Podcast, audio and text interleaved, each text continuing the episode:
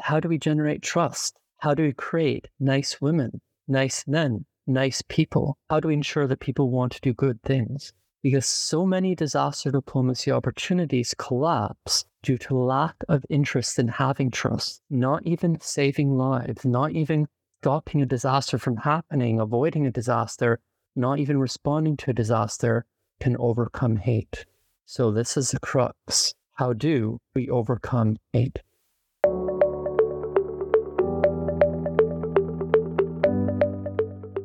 So, welcome to another edition of the Crisis Conflict Emergency Management Podcast. My name is Kyle, and I'll be your host today. And this podcast episode explores the fascinating world of disaster diplomacy, the concept that international crises, particularly those related to natural disasters, can have an impact on peace and conflict. So, today we're going to discuss the origins and evolution of disaster diplomacy, successful and unsuccessful efforts to use it to address conflicts, and the role of communication and trust building, and much more. We're going to delve into the potential for disaster diplomacy to be used as a tool for diplomacy beyond natural disasters and how it intersects with other fields such as health and development. And today we are joined by Ilan Kelman, and is a professor of disaster and health at the University College of London in England and a professor at the University of Agder, Kristiansand, Norway.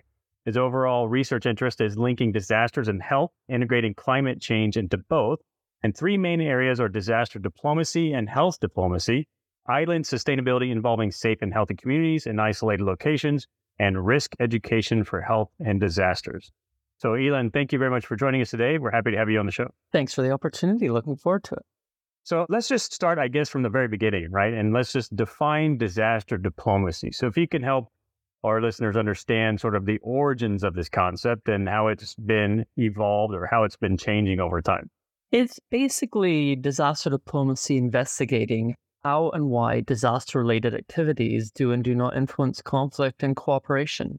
So it is very much this whole concept of disaster related activities before prevention, mitigation, preparedness, planning, readiness during the emergency response and emergency management, but also after the recovery, the reconstruction, the rehabilitation. The idea being that disasters are absolutely horrific situations and long term processes because they take a while to happen due to lack of preparedness. And then often people are recovering years afterwards. They do happen in different areas of conflict or war. Could dealing with the disaster and preferably preventing one actually help to resolve conflict, lead to peace and cooperation. And sadly, we very much struggle to find clear examples where this actually happens. Often the desire for conflict, often the war, often the animosity between people or institutions or countries, unfortunately supersedes saving lives and helping people during crises. Yeah, thanks for that and for helping us get a better understanding of disaster diplomacy and what that means. What has been sort of the evolution of this? I mean, obviously, we all recognize that disasters will happen regardless of conflict or location or or whatever the case is. There, when did this become more of a topic about trying to leverage, I guess, for the lack of a better word, the disaster aspects or disaster risk reduction programs or whatever the case is, and and try and build in or integrate, you know, conflict stabilization or peace and conflict and resolution? When did these start to merge together? Like L topics, there's a long history which really covers humanity. So we know that diplomacy has been going on for what the past 10,000 years since humanity, modern humanity emerged from the last ice age. And unfortunately, disasters have always happened. In terms of modern science, there were a couple of very interesting key papers, really at the local level from the 1970s. There was also a lot of wider scope than in the decades that followed, particularly aspects like energy diplomacy, so were various energy crises, which were absolutely disasters, and also people trying to use vaccinations and dealing with disease outbreaks in order to bring together particularly enemy states. That was more at the national level. We thought that this topic did have merit after the 1999 earthquakes in Greece and Turkey. So, 17th August 1999, an earthquake absolutely ripped through northwestern Turkey, almost 17,000 people were killed, if not more. And Greece and Turkey were very much at loggerheads, even though they were NATO allies. They had almost come to violent conflict a few times, and they simply were not really in sort of diplomatic approaches trying to bring peace to the area. But Greece suddenly offered assistance to Turkey, and Turkey said, Of course, we want it. Then, three weeks later, 7th of September 1999, Athens was rocked by an earthquake. Over 100 people were killed. And it was actually Turkey's premier rescue team which phoned the Greek ambassador in Ankara and said, You know, there's been a huge earthquake. We will do anything to help. And Greece said to Turkey, Of course, we will take it. Suddenly, Greece and Turkey were friends. The foreign ministers were dancing together to traditional music.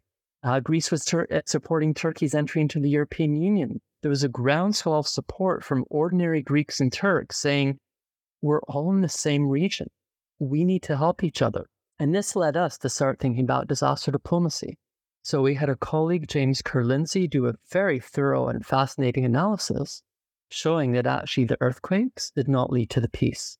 There were a lot of undercurrents between Greece and Turkey beforehand where the elites were trying to say, we cannot have conflict in this area. There was a Kosovo war in 1999. There was a fact that they were NATO allies and they did want to lead the region, both in terms of the Balkans and in terms of the European Union. So the elites had a rapprochement process going on. The earthquakes blew it out into the open and brought on a lot of the media, a lot of the ordinary people, and a lot of other sectors. But this also made it a target. So some people said, why are we coming together with our enemy? And in fact, the rapprochement process almost fell apart by people attacking individuals and attacking the process. But because it was long standing, and we later traced it back several years earlier. Because it was long standing, it did survive. And yeah, Greece and Turkey have had their differences. Obviously, Turkey is not exactly led by a particularly nice person, which does lead to issues regarding diplomacy. But in the end, Greece and Turkey have dealt with disasters, disaster prevention, disaster response training, disaster management, and have really tried to be allies, including through the situation where Russia and Russian backed forces have invaded Ukraine and occupied territory for several years. So, what we see is absolutely diplomacy, cooperation, collaboration, rapprochement between Greece and Turkey. But did it come from the earthquakes? No. Although the 1999 earthquakes influenced it, just as the 2023 earthquake hitting Turkey and Syria influenced it. But in the end, neither derailed nor supported it was simply one factor among many. And this is absolutely the pattern that we've discovered over the past 23 years now, looking across all sorts of examples, but back to our origins of those 1999 earthquakes. Oh, very interesting. Thanks for that explanation. Uh, and when you were going through sort of those events, the first thing I was thinking about is establishing that type of communication and trust that is obviously going to be foundational to disaster diplomacy. So, what are some of the challenges that can come up with trying to work with these through these diplomatic channels to use disaster response and humanitarian aid and other aspects as a mechanism for diplomacy? You've absolutely hit the crux. Trust, often led by individuals, individuals working within their institutional or organizational context. And that includes being leaders, being political leaders, whether it's at the local level or national level or international level. One very good example is actually 26 January 2001 earthquake in Gujarat, which killed over 25,000 people. And India and Pakistan have fought a few wars since partition in 1947. Again, they've not really been the best of friends, to put it mildly. And yet, after that earthquake, India and Pakistan were suddenly talking about cooperation and collaboration. Why? Because the de facto leader of Pakistan at the time was Musharraf, and he later became the official leader. He picked up the phone to the Prime Minister of India and said, This is devastating. How can I help? That generated trust, that generated links. It also led to a summit in July 20, 2001 between Musharraf and Vajpayee, which then ended in acrimony, fell apart, and later that year we were fearing a nuclear war between those two countries.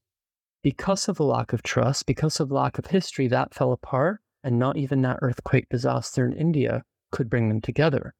Why did Musharraf pick up the phone? And we don't know. I would have loved to have interviewed him, interviewed him to ask him. Unfortunately, he's passed away now.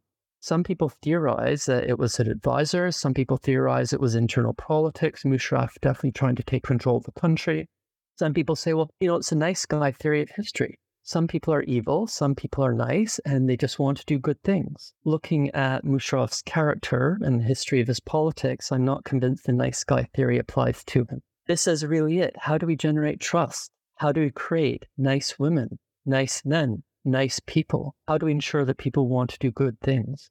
Because so many disaster diplomacy opportunities collapse due to lack of interest in having trust. In fact, 26 December 2003, the World Heritage City of Bam in southern Iran was shattered by an earthquake. Again, over 25,000 people were killed, similar to the death toll in Boudra. And the world leapt into action and said, We have to help. We need to bring in aid. And Iran said, Of course, we're opening our doors. We'll take aid from the US. We'll take aid from anyone except Israel. Because Iran does not recognize Israel, and not even people under the rubble would lead them to request one of the best search and rescue teams in the region, who are just a couple of hours flights away, who could be on site pulling people out and saving lives. So that inertia of historical dislike, that lack of trust, that lack of interest in trust, derails all these rapprochement processes. Simply going back to the conclusion, not even saving lives, not even stopping a disaster from happening, avoiding a disaster, not even responding to a disaster can overcome hate. So, this is the crux. How do we overcome hate? And that's a, a very challenging topic because, as you mentioned, a lot of this is very historical, it's very long term, it's generational conflict that has developed and sort of lasted through you know, decades. And it's very difficult to overcome. And your examples, I think, are spot on in terms of even in, in some cases, even the worst humanitarian sort of issues cannot overcome sort of the institutional and long term generational sort of disagreements between nations. A lot of these programs or a lot of these examples you're talking about are essentially bilateral, right? So between nation states. How much, I'm curious when you're explaining that, has the dynamic changed in some way, some form or fashion by the use of international cooperation mechanisms. So you've got obviously UN OCHA, you've got European Union civil protection mechanisms, you've got NATO, Euro-Atlantic Disaster Response Coordination Centers. And so how has this changed? So obviously we've established there's a bilateral, you know, state to state sort of way to have leveraged disasters or humanitarian response to aid and diplomacy. But what about these international levels? How has that dynamic shifted or changed? with the use of these international mechanisms? It's an ongoing investigation, but so far our conclusion is as the international dynamics don't change anything. This comes from history. 1783 to 1784, the volcano Laki in Iceland erupted, probably killed over 50,000 people across Europe due to the volcanic ash changing the weather. Denmark, which was a colonial power of Iceland at the time, tried to offer humanitarian aid and there's a lot of work still to be done to understand it, but it had some successes, but it could have been a lot better. And a lot of that is simply the international dynamics of not overly caring about a colony, the time and the distance required to get there, lack of information, and having more domestic concerns. Unfortunately, even the UN or the European Union or the African Union or ASEAN, other international organizations don't necessarily change that where the inertia of dislike, the inertia of disinterest, the inertia of not worrying about people dying continues. What we are discovering, though, is something more positive. And this is the individual dynamic, which again is historical. It's not only modern, that informal approaches can be far more powerful than formal approaches or mechanisms. Just like the Greek and Turkish foreign ministers in 1999 had a personal connection which helped drive their countries forward in terms of rapprochement and cooperation, individuals at any level can have influence. The poorest person can talk to someone else, can like them or hate them, can generate trust, can generate animosity. The largest leader from arts, entertainment, sports, and of course science can push forward processes and hopefully it's for cooperation or not conflict. Despite the difficulties between India and Pakistan, some people say that the two countries were brought together in the last generation most when one of Pakistan's top cricket stars married one of India's top tennis stars. These are different types of diplomacies which can then spill over, come forward into hoping for international and local cooperation regarding disasters, which includes local cooperation which is cross border. Science diplomacy, what scientists can do. Cuba and the US are an excellent example. When Fidel Castro was a totalitarian dictator of Cuba, he actually implemented amazing health and disaster prevention programs with very exciting results. But he was not friendly with the US, and he often used the disaster in Cuba to reinforce the lack of connection with the US, which helped shore up his power. Meanwhile, in the US, Florida has a strong group of Cuban Americans who didn't want anything whatsoever to do with supporting Castro's regime in any way. They had a lot of influence in Washington, D.C. for the national government. And so any attempts by the White House to make connections with Castro and possibly bring down his government and introduce democracy through giving aid and supporting Cuban initiatives, that was scuppered in return for trying to create barriers. Yet at the individual level, many American scientists and many Cuban scientists were collaborating for hurricane monitoring, hurricane surveillance, hurricane preparedness, as well as El Nino and La Nina to exchange information, to exchange ideas, and to help both their countries. So that was individual, informal interactions which undoubtedly saved lives in both the US and Cuba. These informal approaches are possible ways forward, with informality again being a head of state or head of government, or just an ordinary citizen who wants to do something to save lives. So let's have the human factor, particularly for emergency managers, particularly for crisis responders. Let's just be human beings, deal with each other as human beings, hoping that will ripple outwards and support each other in terms of doing what all of us hopefully want to do, which is save lives across borders, irrespective of politics. Yeah, that's interesting. I'm I'm actually glad that you expanded a little bit beyond just natural disasters because First of all, the when you were talking, I think about sort of the sayings that we use in emergency management, which is that all disasters are local. So everything has a local impact and is driven locally. That's the first response mechanism, and all the recovery happens locally. And so all disasters are local. And it's interesting to use that example of just cross border cooperation because just even that communities that live on borders between, oh, let's just between states in the United States or between countries in Europe, you know, there's often a lot of cross border cooperation regardless. And so a lot of application of local diplomacy efforts.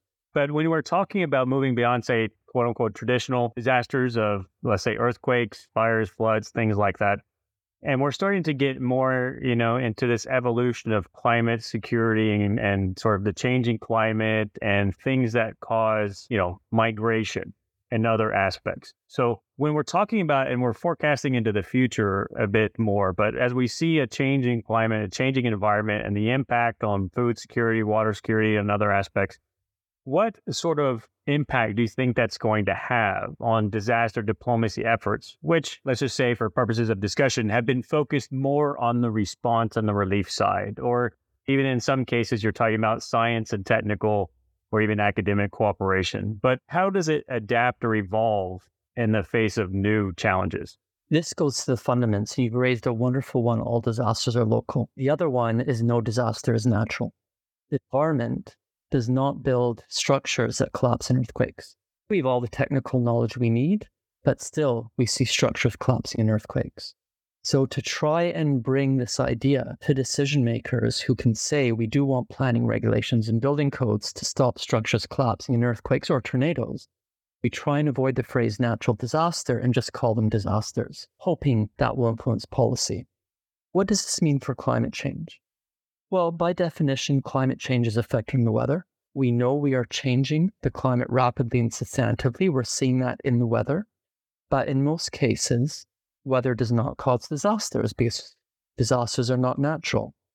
As such, in most cases, not all, climate change does not cause disasters.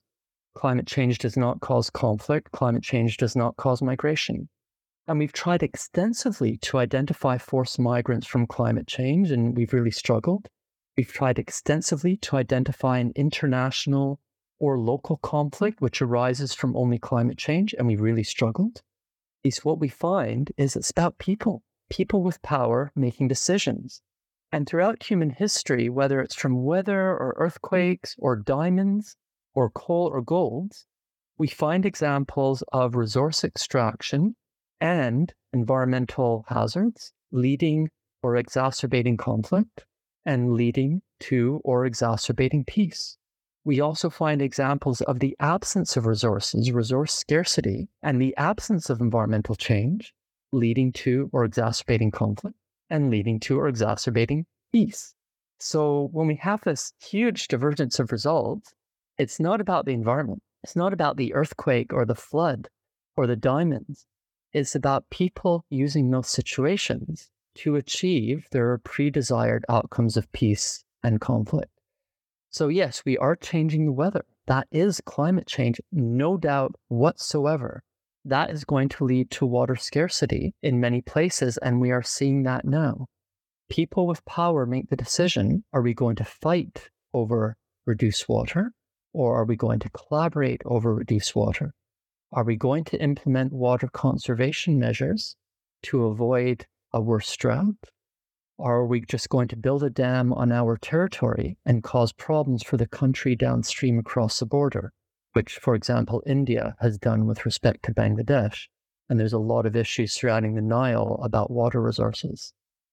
So, with the transboundary river, like the Ganges, like the Nile, countries could sit down and say, whatever happens, we are causing major problems for the climate. We are doing climate change. We are causing it we have to deal with the melting glaciers in the Himalayas.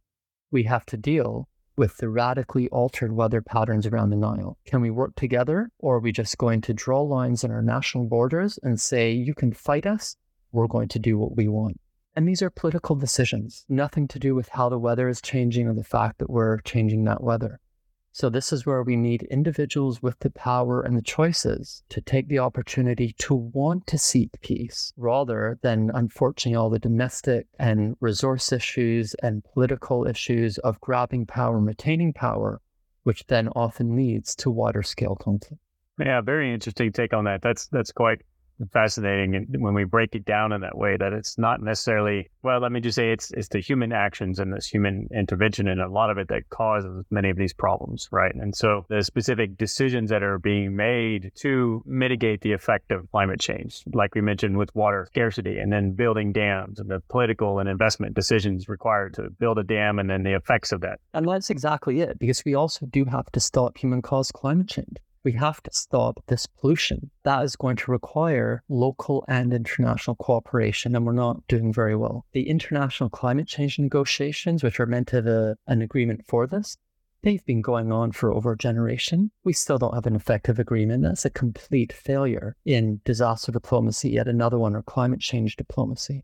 Conversely, we do know one disaster that we're seeing now, which is directly linked to human caused climate change, and that's heat waves. So, the heat and humidity that we are seeing around the world today, and of course over past years, directly linked to human caused climate change. We've not seen anything like this in human history of the past 10,000 years. And when this knocks out food and water, when people die simply being outside in the fields or as construction workers or delivery workers, they basically have no choice. They are forced migrants or they die in place. And this is the one example which is huge, devastating, and terrifying of forced migration of disasters which are caused by human caused climate change directly linked. And we are going to see a lot more of that and so, with that type of forced migration, what are some of the expectations then coming out? You know, if we were pulling out our crystal ball and sort of, you know, forecasting and looking into the future, what do we think about that forced migration or climate and, you know, induced migration that's occurring there? Expectations are up to us. Crystal ball's up to us. Hmm. Do we want to help people?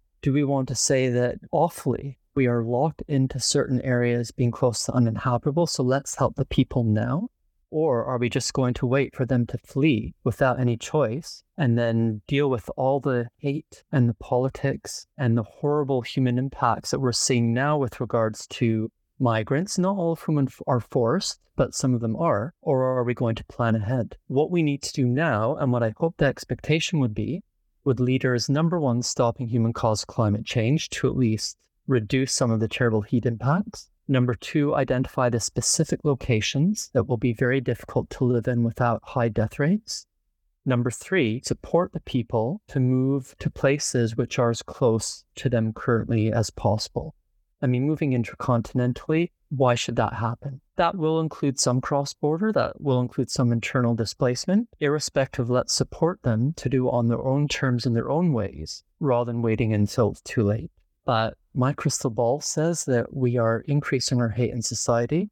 We are increasing our dislike of other people in society. A lot of people are understandably concerned that people don't have livelihood opportunities where they are and are just trying to earn more money by migrating across borders. And I would prefer to help people stay in place. Conversely, there are a lot of forced migrants who absolutely need our help and do not deserve the hate which is directed at them. On the other hand, if we stop conflict, if we deal with the governments who are oppressing their own people rather than supporting them, which has been our history, then people won't feel compelled to migrate. So, what do we need? Well, we need more humanity. What do we need? We need more leader with the power and resources looking beyond their borders to help everyone, which then helps ourselves. What are my expectations? We are becoming more polarized. We are becoming more fearful of others. We are also becoming more overwhelmed with people moving for different reasons in different ways. And of course, our governments cannot always deal with that properly. That's fully understandably. We can even go back to Cuba and the US when Cubans were very understandably trying to get out of their dictatorship. But if the US picked up Cubans in the ocean, they returned them to Cuba. The idea was to save Cuban lives because far, far too many people were dying on the sea. And this is happening in the Mediterranean and people trying to get to the Canary Islands at the moment. So let's really focus on saving lives. But ultimately, what we, the trend at the moment, what we are seeing is unfortunately less diplomacy and therefore more disaster. Yeah, definitely. I, I, would agree with that. I think that there's a, a large movement to, or lack of better term, sort of nationalize and then have a, a, national perspective about things these days. But there's a lot of value in investment and trying to create stability in other countries so that you can reduce the potential for mass migration and everything else that goes along with that. You simply just can't shut down everything and nationalize and focus on your own country because you will still have external factors and impact upon your own country. Whereas you know, if you take a more holistic view of like what you're talking about, and if you want to create stability in those other countries and help foster economic development and, and cooperation to be able to provide, you know, development in these countries to decrease overall migration, then that's money well spent in terms of trying to relieve that pressure that's going to be applied externally anyway on your own country and then cause this additional conflict and the fear mongering and everything else that goes along with that. And so I think that's all very valid strategy. And we've seen that a lot in sort of the security sector as well. It's like, how do we increase security? Well, let's, let's increase the security of our neighboring states around us, right? If the more stable they are, the more stable we are. And so there's a sound philosophy that goes behind that. And I fear that to a certain extent, that's getting lost in the discussions behind, you know, sustainability and development and migration and everything else, as opposed to where we're leading in a more sort of a political slant towards nationalism. And I think that's going to be something that we're going to have to deal with in the very near future. No one wants to be a forced migrant. No one wants to drown English Channel. Let's help them with what they want. Yeah. And one of the challenges that we see is, and especially in our field and the field that we work in, is with that investment, it takes time, right? So we should have been doing this 10 years ago or longer. So if we haven't done it then, then we should start today. But then the real issue is how do we also measure these things? You know, measurement of progress, measurement of disaster diplomacy, and how do we measure success in these types of efforts? We don't know. We're working on it. The quantification of disaster diplomacy is something that we've tried. We have completely failed to come up with any quantitative model that is explanatory or predictive. It really comes down to the qualitative statements, the overall conclusions that disaster diplomacy generally does not work. Many people have done quite intensive statistical analyses. The data are not there to make those analyses fully valid. It's often the basic academic question well, how do we define a disaster? How do we delineate a disaster? When did it start in time? When did it stop in time? When did it start in space? When did it stop in space? Same with diplomacy. How do we even define diplomacy? Did diplomacy start with the accession to power of the last leader, the appointment of the diplomat, the definition of the country? And when we do change those definitions of both disaster and diplomacy, the outcomes of quantitative analyses change radically. In fact, it's exactly as you said, we need to be doing this for years.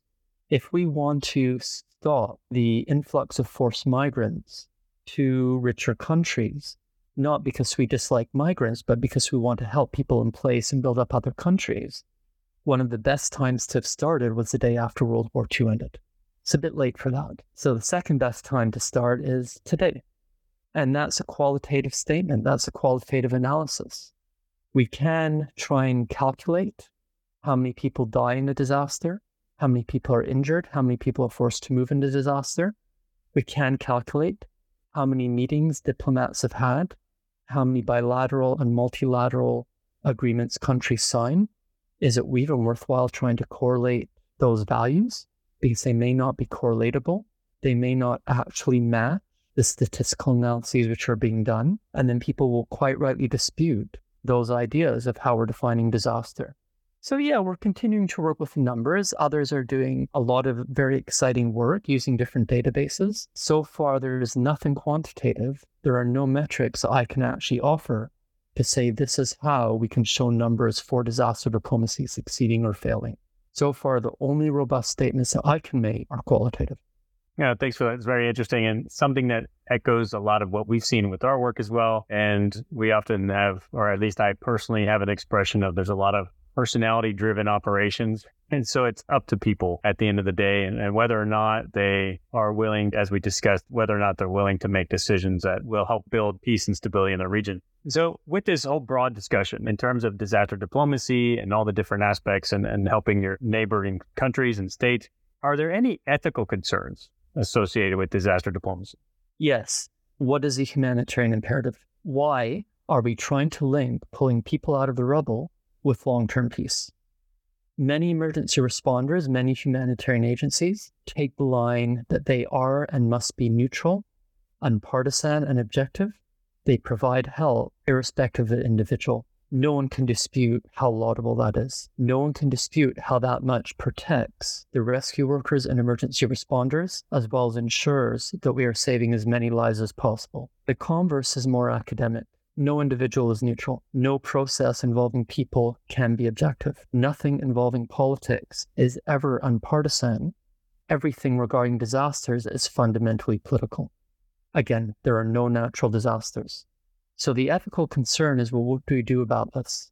We know that taking the ideas of neutrality, unpartisanship, and objectivity has had incredible successes. Really positive, really exciting, and this has been demonstrated over decades. On the other hand, we don't really want to be dishonest or misrepresent by saying we are neutral, and partisan and objective.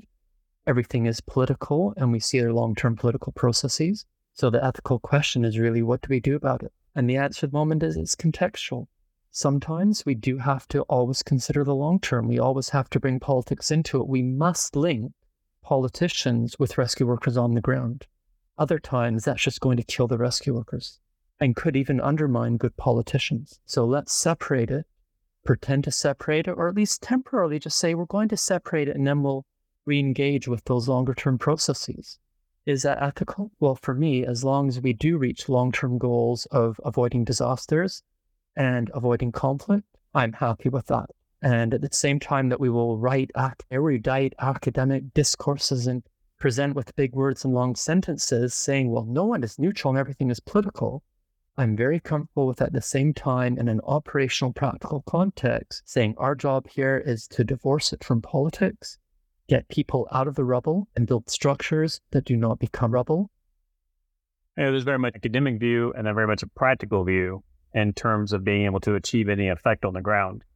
And so, in measuring those two, yes, we can debate the terminology and the aspects of it. But when you are actually on the ground with teams and you're delivering humanitarian relief and humanitarian aid, that's when it becomes important to actually achieve an effect. Coming back to measuring even in, in certain numbers. I mean, there's a political measurement we could take. We could take a, you know, try and assess a national level change of perspective or reform long term with strategic programs. But at the same time, there is something that we can measure in the amount of teams, aid delivered, the people rescued from rubble. There's quantitative aspects that we can capture if we're just willing to to sort of look at the action versus the political debate behind it all. And I really like that balance because those metrics do exist let's track them. Let's run some correlations and see what happens, what the outcomes are, provided we admit the limitations. And so, how do we start to convert that? So, how do we start to convert, let's say, the, the actions on the ground? We're quantifying these efforts, we're promoting cooperation slowly but surely, and we're able to, you know, maybe evolve from a actual earthquake response, humanitarian relief operation. There's been some good news stories coming out of that. And then how do we evolve from that into promoting longer term peace? Has there been any sort of study, I guess, in terms of what it would take from, say, that initial olive branch and humanitarian relief into something more long term as far as maybe bilateral cooperation or moving from a response to exercises, mutual cooperation, training? Is there any sort of measurement or metrics that have been designed to enable progress? At the primary level, it's people wanting peace, people who have the power to achieve cooperation wanting it. And that happens irrespective of disaster related activities. They will use disaster related activities as one excuse among many to achieve that. Perfect example is the 26 December 2004 huge earthquake off the coast of Indonesia leading to the Indian Ocean tsunami that killed perhaps a quarter of a million people across a dozen countries. Both Aceh and Sri Lanka had long standing conflicts which had been particularly violent over the past 30 years. In Aceh, there was a peace deal which continues. In Sri Lanka, the disaster and the humanitarian relief were used as an excuse by many sides in that conflict to increase the conflict. And five years later, the Sri Lankan military stopped that conflict through violence, through military means. The difference was that on many sides in Aceh, those with the power were already seeking peace. They were already in secret negotiations. The earthquake and tsunami disaster accelerated that and gave them one excuse among many to seek peace. Whereas in Sri Lanka, many of the leaders within that conflict were actually not seeking peace, and the war really helped them consolidate their power. So they used the disaster as one excuse among many to continue that. What we don't know, and where we do have a lot of anecdotal evidence, but not proven, is what happens when people who don't have power at the moment have the informal links and then gain power. So, could a rescuer on the ground in a place where their two countries are not the best of friends make connections, make friends, help families, and then as those people go through time and gain more power, could that connection then lead them to wanting peace and to initiating peace? This is an informal aspect. This is a personal aspect. So, how do I approach it? I want to talk to people. I want to learn from them. What does change people's minds from hate to love? What does change people who have power from saying, I'm going to turn my people around from not wanting others and not liking others into putting our resources to helping everyone and therefore helping ourselves. And we're investigating that. So, what I need to do now is learn from people. And anyone listening, contact me. You can find me on social media. You can find my email address. Let me know your experiences. Am I talking absolute garbage or do I have something there which does need to be refined and enhanced through your own individual experience? We're also going back through history, trying to learn about these long term processes. With some colleagues, we developed a thousand year history of Kashmir, starting more recently with the 2005 earthquake that killed over 75,000 people and had a lot of impact on India, Pakistan, China relations. Didn't cause anything, but did impact it. And we went back a thousand years looking at Kashmir's history and the connections. Similarly, on the 13th of April, 1360, there was a major storm in Brittany and people said, well, maybe that brought together the warring parties. In 1889, the German, American, and British fleets were in Apia, Samoa, just boiling for a conflict. It's clear they wanted to do something. A cyclone went through, knocked out parts of the fleets, and a peace deal was reached. Did that cyclone cause a peace? Were there secret negotiations going on? Would they reach peace anyway? We don't know. What did that mean for the subsequent colonial approaches to Samoa? followed by independence and the way Samoa deals with cyclones today? Well, we need to talk to people. We need to look at the archives. We need to learn. This is far from over. We are far from definitive in our answers. Please, anyone join us, contribute, let us know where we're making mistakes so we can answer more clearly exactly those questions and then advise people what do we do now for avoiding disasters, disaster risk reduction? How can we be ready for when the next disaster suddenly appears. Yeah, I think that's a, great perspective. And I think it is just getting started. And, and I can, you know, I'll sort of close out with my own sort of anecdotal evidence, which is, you know, what we've personally seen in some of the work that we do is we need to look for those incremental opportunities to increase stability. Even if that's just coming from a disaster response, humanitarian response aspect, there's always that ability to open that conversation during that humanitarian operation, whatever the case is, and then find out other ways to establish cooperation. And so it's very much a launching point to try and create peace and stability through something that is non political, you know, in terms of just the practical reality of a humanitarian effort or emergency response operation. So this is where we need to find those opportunities to build an incremental trust and engagement and try and change that generational outlook that leads towards conflict. And so we've seen that in some of the work that we do, but people who are operating internationally need to look specifically for those opportunities when they're conducting operations. You know, okay, we've done this together. What could we possibly cooperate on? And what's the next step? And hopefully change incrementally over time some perspectives. But I think there is a lot of work still to be done in this field. I think there's a lot of information that you could probably make use of from the people that are listening to the podcast and also in our newsletter and coming from our community. So what's the best way to get in contact with you if somebody wants to reach out? Any way that suits them. Contact me through social media, which in fact you did, Kyle. That's how we were in contact. Or again, sort of old technology. It's so 2005. Email me, not a problem. Or my phone number, my work phone number is also online. You can always try me there and I will pick up voicemail if I don't answer. Let me know where I'm making mistakes. Let me know how to improve. And you just did, Kyle. I just love your approach, incremental to generational. What an absolute wonderful and powerful summary. And it's both scientific and operational. So let's do more together. Let's do it better and try and help people immediately, but definitely over the long term. All right. Well, thanks for that. I think that was a great summary and, and closing statement. So we'll just leave it here. And if anybody wants to get in touch uh, with Ilan, then please look at the show notes. The links to your social media will be inside the show notes as well. And then reach out and share your experiences. I think that will be really worthwhile. So thanks again for joining us today and having this discussion. And uh, best of luck in the future. Thanks for everything you're doing, and thanks for the opportunity to be here. I look forward to learning from all the listeners.